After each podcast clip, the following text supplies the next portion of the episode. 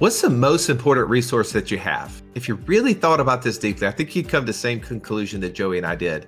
It's time. In our newest book, Wealth Without Wall Street The Three Steps to Financial Freedom Through Passive Income, we talk about how are we tracking that time? Well, what is the thing that we can do to get more of that time back? That's right. If you've ever been listening to our podcast and thought, man, it would be amazing if I could take all the things that you guys have learned over the last 10 years and just summarize them, put them in some way to easily digest them and take action, that's what this book is all about. You're not going to want to miss it. Go to wealthwithoutwallstreet.com forward slash new book and get your copy today. Tribe, whatever you're doing, stop, pull over to the side of the road. You're going to want to listen to this next episode with Sophie Howard she's going to be the maven of online businesses that you have never heard before. And I'm just super excited to bring this content to you today. Yeah. And if, by the way, if you're not on the side of the road, doesn't mean you have to get on the side of the road to listen to this episode. but you will be fascinated by the fact that you can buy businesses online that are already operating and you can turn them into a profit very quickly. On this episode, you're going to hear Sophie talk about how she's bought 20, 30 of these businesses, everything from Kindle books to um, doing uh, online products. It is it is just amazing. To blogs, right? Blogs, newsletters. I mean, there's all these things. I didn't want to give it all away. Okay, don't give it all. Started thinking about what do I need to give, what do I not need to give. I don't know. But here's the key: is that I was sitting here just taking notes, going, Sophie is like a female version of me. Yeah, I mean, you know, blonde, uh, female, and in New Zealand, all the things that I'm not. But still, like the fact that she loves just buying in bulk. She's always fascinated by new ideas. She's coming up with new ideas uh, of way these business can operate, and she wants somebody else to run it. Like I was too totally in uh, tune with what she, you were saying. That's right. Now she's given us a specific code to her her new course, wealthwithoutwallstreet.com forward slash freedom navigator. You're going to want to check that out. So I'm going to go ahead and drop it here now. Wealthwithoutwallstreet.com forward slash freedom navigator. But in that course, she's talking about how to buy businesses versus building them right? How to buy a business that you can outsource the operations. Uh, this is, I, I'm not telling you how because you have to listen to the episode, but you're going to have your mind blown. And then lastly, how when you're buying these businesses, they can each cross pollinate the other one with certain assets that each one has uniquely that that business owner doesn't know about from the other one. So this is your opportunity if you've been looking for the side hustle that will get you out of that 9 to 5 you need to listen. If you're looking for a way to scale one business that you already own into multiple businesses, you need to listen. And if you're just like, I don't know what to do, you need to listen. This is your opportunity. Let's not take any more away from this new person in our tribe, Sophie Howard.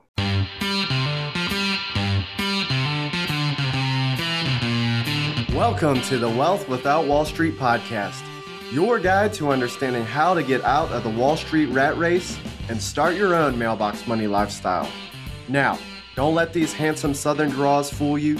These financial minds are teaching our country to enhance savings, increase cash flow, and create passive income, all without the help of Wall Street. Are you ready to break through? Now, here are your hosts, Russ Morgan and Joey Mure. Wealth Without Wall Street Tribe, get ready to meet the online business investor herself, Miss Sophie Howard. Sophie, so glad to have you on the show today. Thank you very much for the opportunity. Really looking forward to this. Uh, I am definitely going to be listening. Joe, you better be taking notes because you are no online business expert. I've been watching your, your 100 Unicorns business fail for many years. So get the pen and paper ready for her. This all is right. it. This is where it all gets better, Sophie. That's right. No pressure.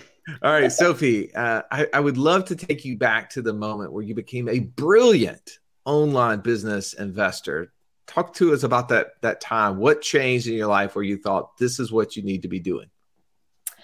Well, um, I've got two young children and had the the permanent trade off of holding down a very good day job, but also just not enough hours in the day.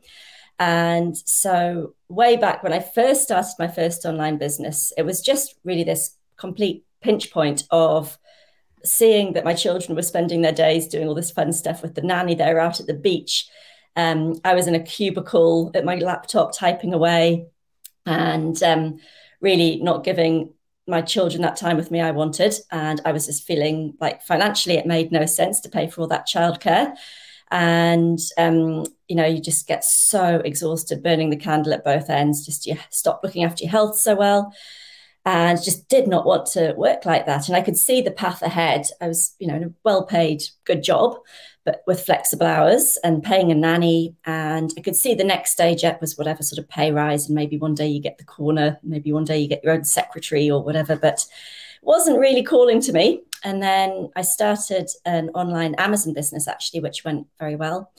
And um, spent the time at home for the next few years running that. But I had a bit of a change of plan during COVID. So um, what I'm doing now really pivoted as COVID hit. So I had a complete shift in the type of business, how I operate, and uh, a whole whole change of the game. So um, a couple of years ago, I was about to head off to a big trade show in India with 90 students of mine who were learning about sourcing physical products and we'd go to this big trade show in Delhi. It was pretty wild. We'd do a day at the Taj Mahal. Um, we'd stay at this fabulous five star hotel and get looked after like kings and queens. It was really, really a cool trip. And I used to do it a few times a year. And it was great. It was like, well, I find my Amazon products, I help my students, they meet each other and me, and we spend quality time together. Wonderful. What could go wrong? Well, the borders all closing and uh, no one's allowed to go anywhere. So um, that screeched my uh, trips to India business to a halt with the coaching and the Amazon side, and also some of those Amazon products and where they were manufactured and the supply chains, not so much places where they were made, but just sort of the logistics of getting them out got really tricky. And what customers were buying really changed. Um, so that seemed like a good time to have a little think about something different. And one thing that had always worked well um, while I was selling my products was a book I'd written. So I started uh, publishing ebooks on Amazon, and that's still something I do. Um, and then a year or so into that, I was doing nonfiction books and wanted to learn about fiction. And so I was trying to think of how I could learn this. You know, there's all these courses out there, and there's people who are authors.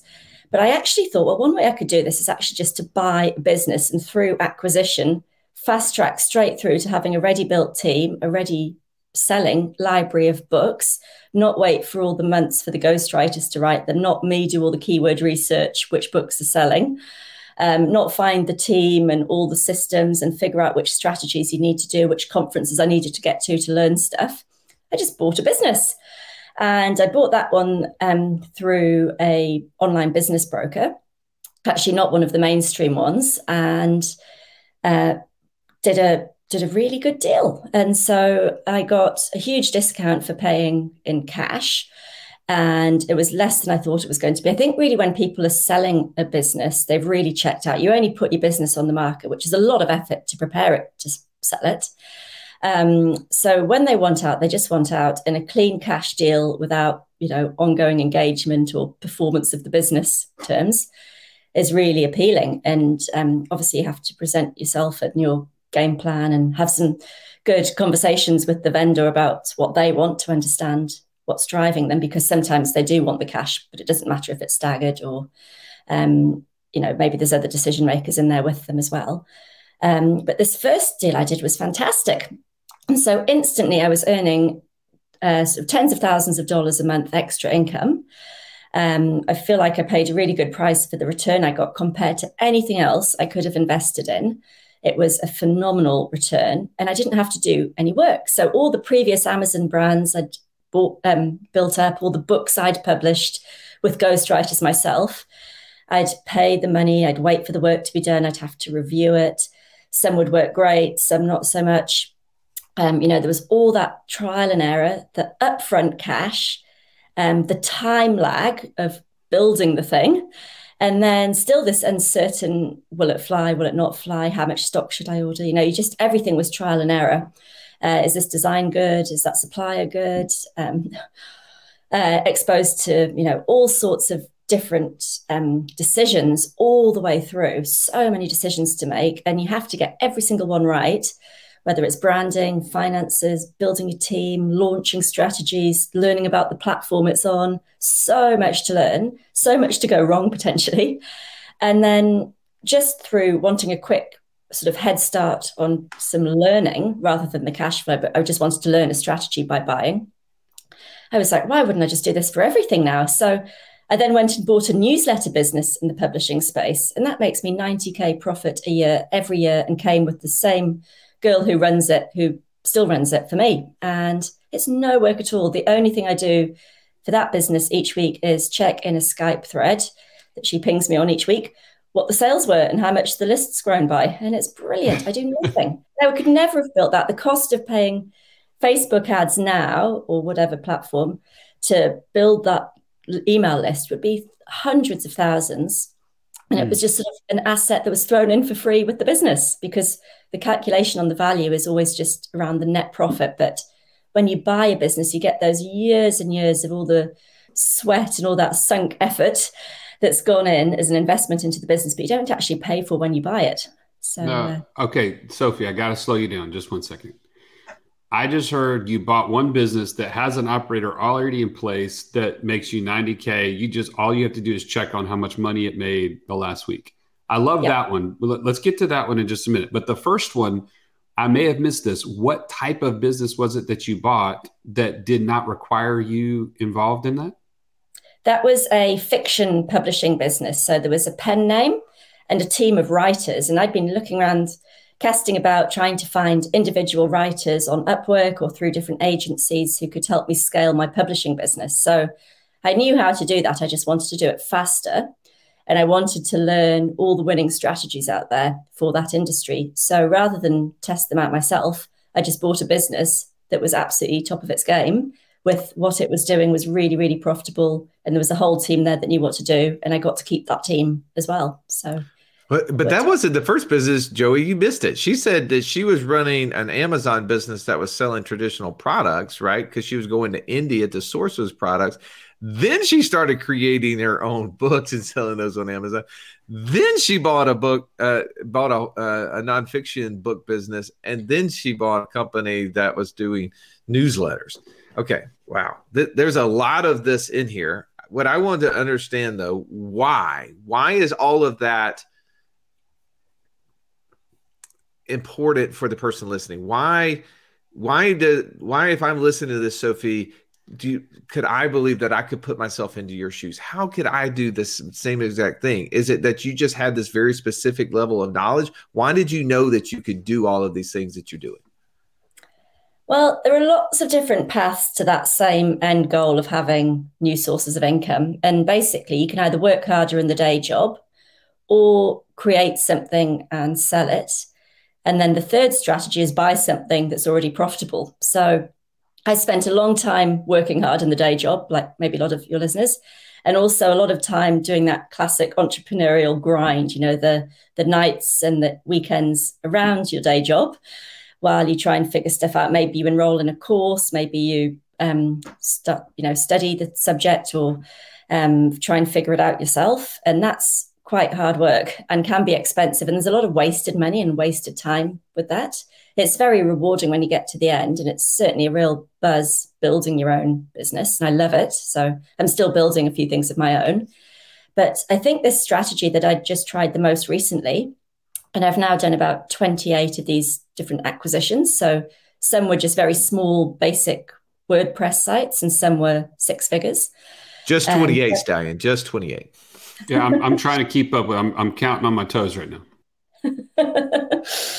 um, yeah, so the um, the buying an existing business just it makes so much sense because there's a lot of just dead time that's not productive as you build a business. And so the dream is you own your own business. The dream is you've got a new income stream. And the classic thing that an entrepreneur would do is go, right, well, what platform and what kind of product or service is the smart thing that I should create that's got a long shelf life after all that work creating it? How am I going to pitch it? How am I going to compete with the existing sellers of those sorts of products? What are the rules of the game on that platform? There's so much to learn. Um, and then you may or may not succeed. And actually, the stats on the succession bit are not so high. Um, you know, people pivot and change, but actually, quite a lot of these entrepreneurial ventures fail. Either the product was wrong, or people just run out of energy. They just get burnt out, chopping and changing, and the grass is greener over here or over there, and oh, that's changed. So, um, so let me let me jump in just one second, Sophie. What we always talk about this show, the investor DNA, like how you see the world, who you are as an investor, is actually more important than the investment itself. Yeah. Because if you if that's misaligned, you're you're not going to do well. Either you're not going to enjoy it or it's not going to perform.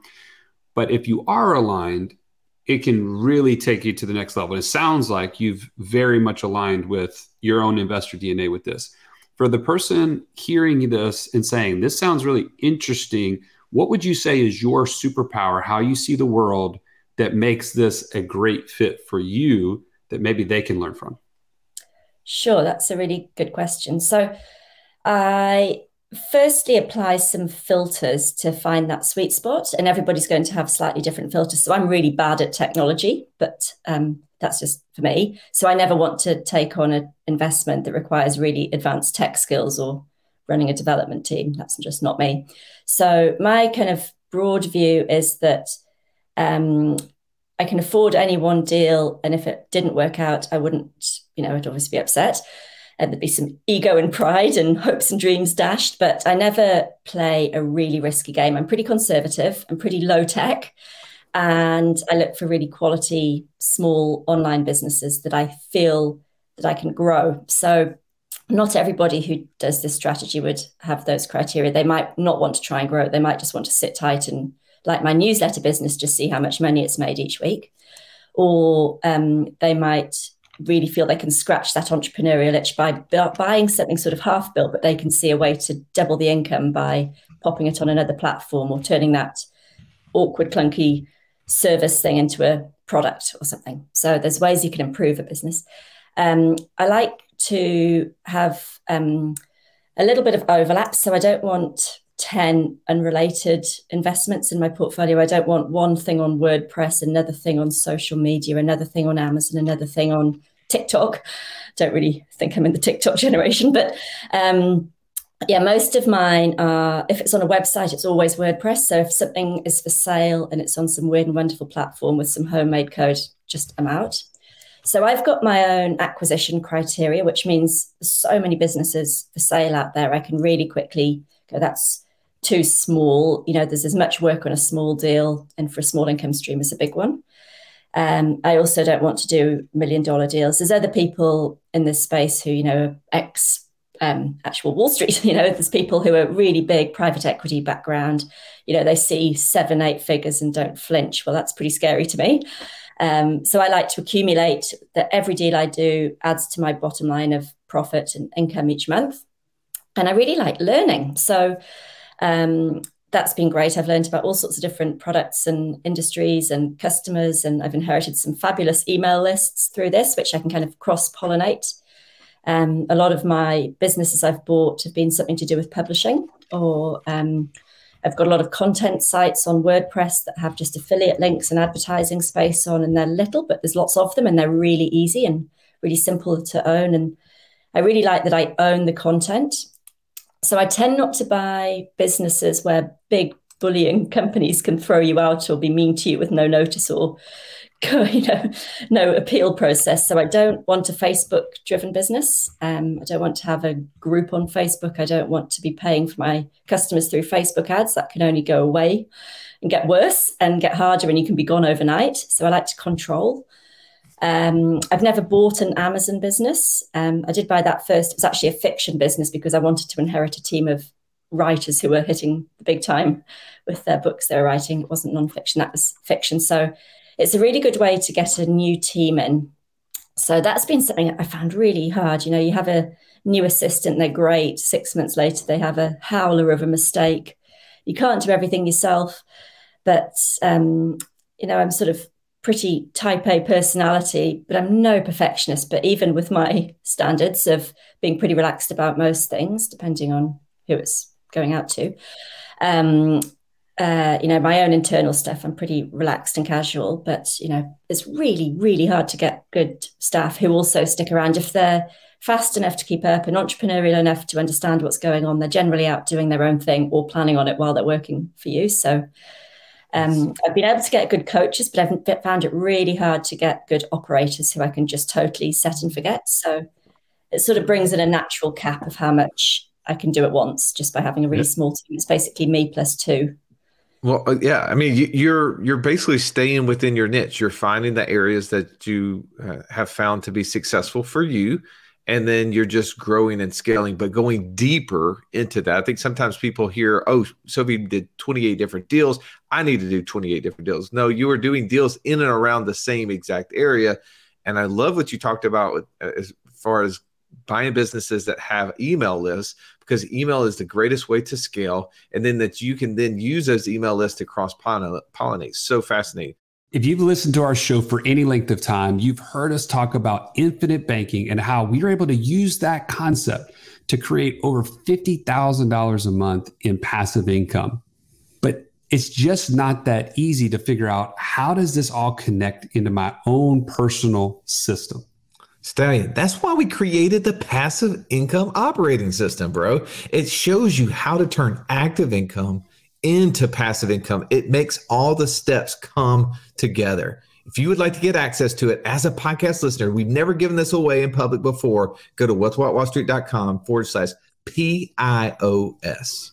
There was nothing worse than walking into class when you're in school and the teacher saying, Pop quiz day. Why? Because you were unprepared. Are you unprepared though for financial freedom? Don't be. Find out how close you are by taking our 30 second quiz at wealthwithoutwallstreet.com forward slash quiz. All right. One of the things I do want to go back to though, before we get too far ahead, you mentioned, you know, obviously everybody experienced this to some degree.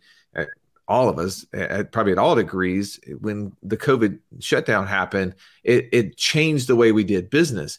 I would love to talk about though why it's so important to you and to the person listening to be considering buying uh, or running some sort of online business because it does stretch past borders, right? I mean, think about in your situation if you only you when you were running that business pre-COVID, if you had only been able to sell it to uh, sell your products to people that were there in New Zealand, as compared to now, all of these customers you have are probably all over the globe. Talk a little bit about that.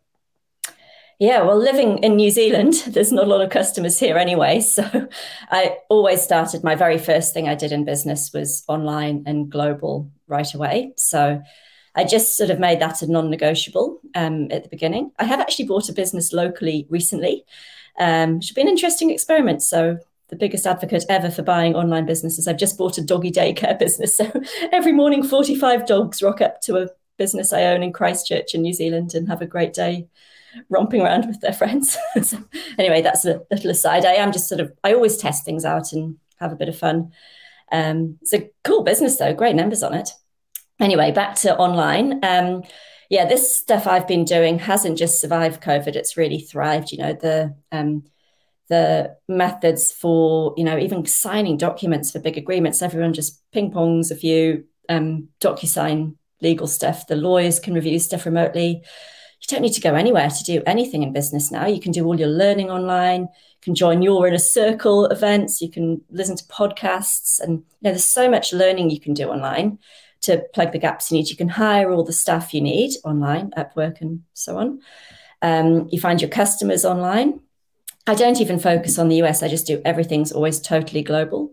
So if I'm selling something on a website, I make sure it's advertised everywhere and accessible to customers everywhere. Um, some of those slightly smaller countries end up being more profitable. So I learned this through the publishing business. My best selling books are all in Italy. so I've got the number one book on dog training in Italy. wow. Anyway, um, but there's lots and lots of dog training books in the States written in English. So sometimes it's good just to not ignore the long tail of um, where the smaller groups, but maybe other, you know, the, the sophisticated marketers aren't all there. Oh, so, the, the Italian stallion is taking notes right now. He can go to Italy and be a top producer in some sort of thing. Top uh, dog is what I heard. Top dog in Italy. That's a, that's what I'm working on. Yeah. So, so Sophie, let me let me. Uh, I'm sorry to cut you off. I I want to back up one second. I know you have a course that teaches people about online businesses and maybe where the the niche may be for them. And we've got a, a, a site that we created here, wealthwithoutwallstreet.com forward slash freedom navigator. And I want to just get into the course in a little bit. But before we do, we've talked about three essentially totally different online businesses so far, right? An Amazon business, we've talked about a publishing business, and now a, a blog of sorts, like a, a newsletter type of business what would you add to that as far as some of the main ways people make money online that maybe maybe some of those didn't quite hit with the person listening? What would be yeah. maybe a handful of other things? I don't know if there's one two three. How many would you say there are?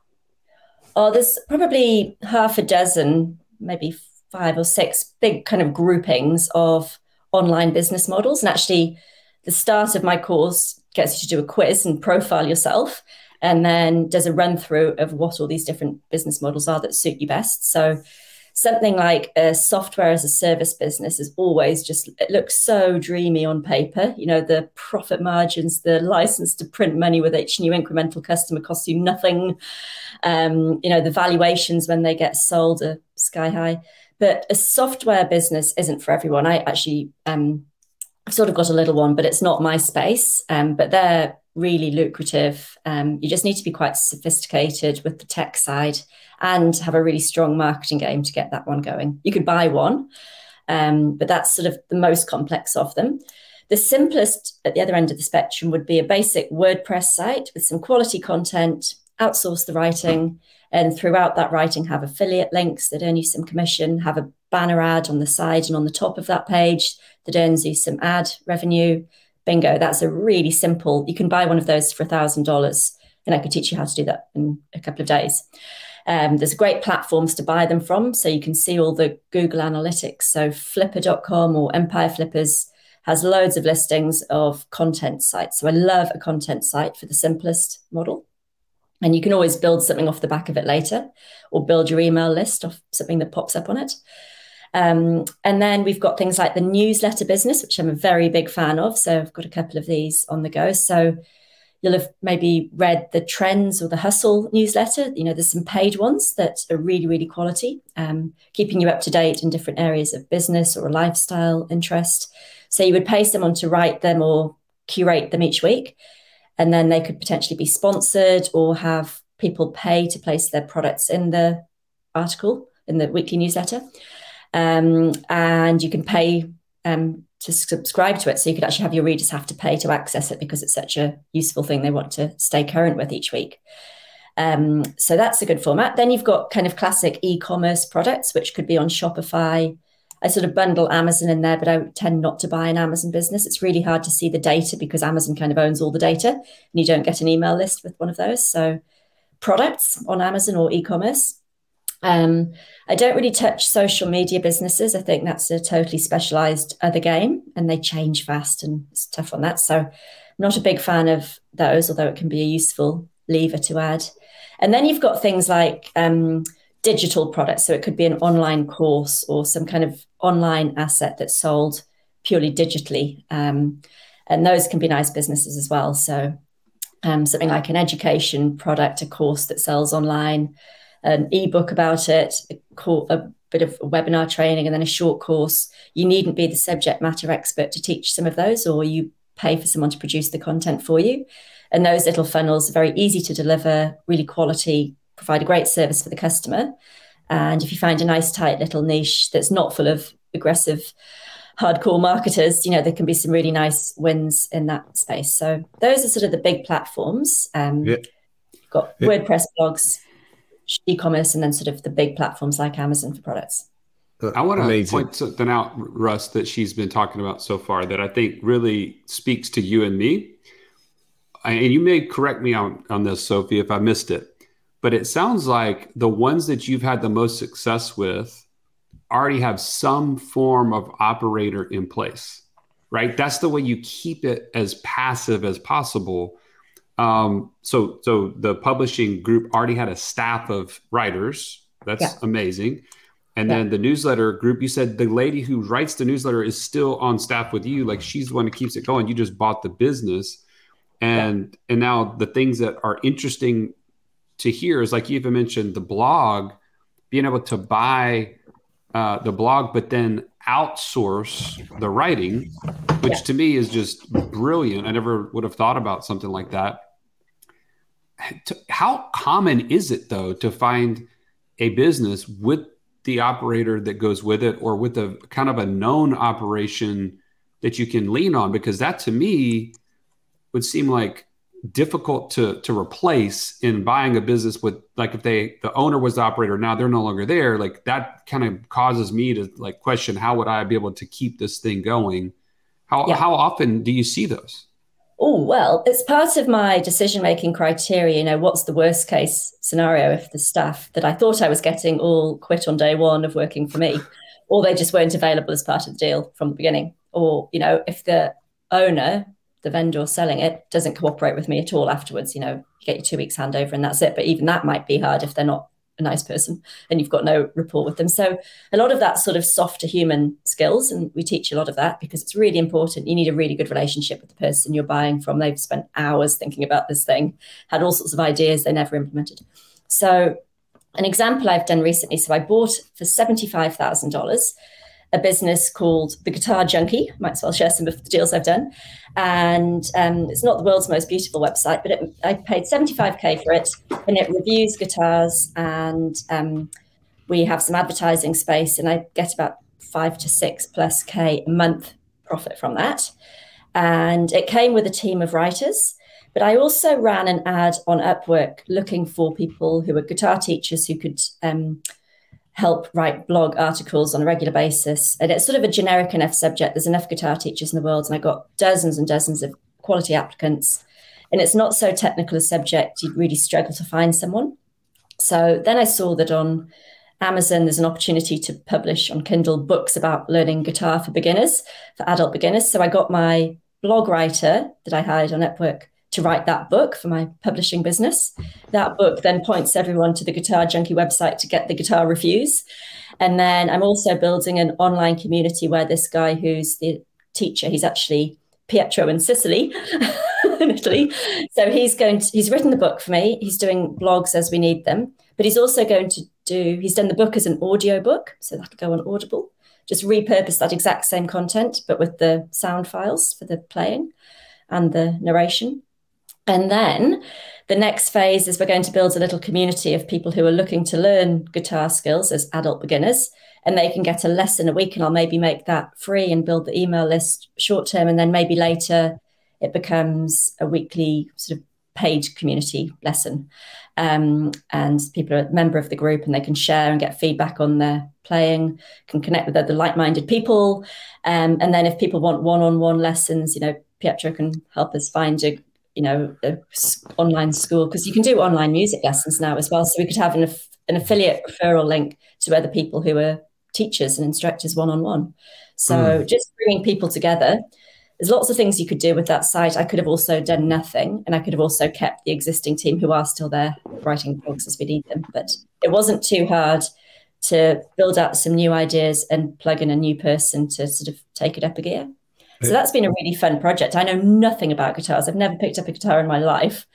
Um, but there's so many passionate people wanting to play and so many passionate teachers who probably aren't that well paid in their day jobs who you can give some, you know, income to and they produce some new digital assets for you and you just keep selling that same digital asset again and again well, you're just using your brain to think through different ideas to expand the thing. I, Joey, I'm, I'm sort of interested if Pietro uh, can teach me how to sing. I don't care to play the guitar, but singing would be interesting. He, he's uh, not a miracle worker, Russ. Um, he plays the he plays the dang guitar. Okay, that's there's no miracle there. Uh, Tribe, you're listening to Sophie, and you're hearing that there's just a world of opportunity out there. A couple things you said throughout this interview. One, you didn't possess like a tech background. Wasn't like you were like amazingly um, successful already in a tech field, and so like just dealing with online businesses just made total sense to you. No, that wasn't the case. You also mentioned that hey, while SaaS is you know there are lots of SaaS companies out there that make lots of money also they cost a lot of money to run and operate and so they can be highly expensive and and that's not where you have to do you can find little small niches but then just using your imagination using your curiosity thinking through what would be interesting to you. I think probably you're able to think through most of those ideas just for the guitar junkie business because you're like, I don't play the guitar. So in order for me to play the guitar, what would I need to know? And you started probably thinking about those things. That's so yeah. so cool. So is it very typical because you mentioned and i've heard you say this a couple of times in this interview that it seems like most of the businesses you're buying you're basically buying at 1x the the profitability. Is that very typical where I bought the guitar junkie business for 75, it's typically making around five to 6,000 a month. So by the end of the first year, I've basically got all my capital back. And from that point forward, it's gravy. Is that a very typical value, uh, valuation that you have? Uh, that was a pretty good deal. Um, and usually I'd say that's a good deal. That's a hundred percent return on investment. We'd call that a good deal. That was a good deal. We like that, and very little work for me. Um, so like that one. Um, what usually happens is a broker for most sort of smallish, sort of my league of online businesses that scale, it would usually be on the market for sort of about three times the net profit annually. Um, so I try and get the price down. So that can be um, just through good negotiation. So I actually teach a lot on negotiation. So my last day job was in the New Zealand government in as a diplomat in the Foreign Office. So learned a lot about negotiating in my government job. So I've done lots of that. So teach that. Then you've got the power of cash. You know, if you're in a cash buy situation, you should be getting a really hefty discount. Um, but the other thing you can do is get a thing called vendor finance. So a lot of people listening to this might be thinking, well, that sounds all very nice, but I don't have the cash to go out and buy a great big online business for tens of thousands of dollars. But you actually don't necessarily need to put very much down up front because often the vendor wants the money for it, but they don't necessarily need it all up front. If they haven't got any other buyers, and there's way more businesses for sale than there are buyers, the game's yours as a buyer, as an investor. So if you can um, ask for a thing called vendor finance, this is one of my screening questions for all deals. You know, can the payments be made, you know, quarter now, quarter in six or 12 months, another half next year? It actually can be very beneficial for the vendor for tax to do it that way as well, because even if there's um, you might have a bit of interest on that or not. Um, I try not to pay any interest, but if they get a dollop of cash, they get taxed really heavily on that capital gains. Um, so they often just want to filter it out, or maybe the business is for sale because of some health thing or a divorce or something, and it's you know it's not important to have all the cash today. They just want security in the deal done. Um, so usually I don't think, well, I've never paid the asking price, and I've got my best discounts in the total amount by having cash, which is thanks to my very nice publishing business. But if I wasn't in that position, in some of the other deals I've done, I've just asked for vendor finance. So I bought a business earlier this year that does design templates for publishers. So um, templates where um, people do low content journals or planners and publish those on Amazon or Etsy. So I know nothing about design. I'm not a designer. But my subscribers on this very big email list I inherited pay $10 a month for these design packs once a month. And I pay a designer once a month to do some templates that they get shared out and some keyword ideas. So it costs me a couple of hundred or so dollars, a few hundred dollars to produce the monthly pack. And a bunch of people subscribe to that each month. And um, that's a really simple model. But some of the subscribers had to change platforms because the guy building it had built it on his own PayPal account and his own um, Gumroad account. It was really hard to migrate it. And we'd had vendor finance that also said, I'm only going to pay for the people that came across after the migration. And so it brought the price down a lot, but it totally cleared out all the people who were about to leave anyway. So we've had very low churn since we bought it. I got a massive discount on the price and I still got to stagger those payments. So that was pretty good. So mm. I always ask for vendor finance, even if you've got all the cash it means you can do more deals. All your cash isn't taken up at once on the first big deal you do. One hundred. I don't like to have too many on at once. One or two at once is good now. I did a bit too much at once with too many WordPress sites and uh, had a bit of a content backlog to clear. but I've outsourced all the writing. I use niche website builders to write all my content. They do all the SEO, all the keywords, all the pretty pictures and formatting, and pop it in the WordPress sites for me, and they've been fantastic. So um, you don't need to do all the work yourself, but uh, and it's not for everyone to do this. You've got to, you know, kind of back yourself to make a decision. You could study every business for sale forever, but that's not a very good strategy if you don't actually pick one and, and run with it. Um, and some people will want to grow them, and others will want to just sit tight and be a proud owner and operator of an online business that's up and running profitably. So I've grown a few, but the newsletter one, I just sit tight. I do nothing. I don't touch it. I don't dare break it. It's just so good. So I love this. Sophie, there uh, obviously you have a vast amount of knowledge in the space, being an online business investor. And we could listen all day, mainly because of your accent. Um, but secondly, because you have so much to share. I think it, would be great if we could. We're just going to highlight one more time how people can connect with you wealthwithoutwallstreet.com forward slash freedom navigator. Uh, we'll also have you in the app. So if people want to reach out to you individually, um, you know, they can reach you there. But at the at the minimum team tribe this is your opportunity to learn how one of these online businesses may be your path to financial freedom.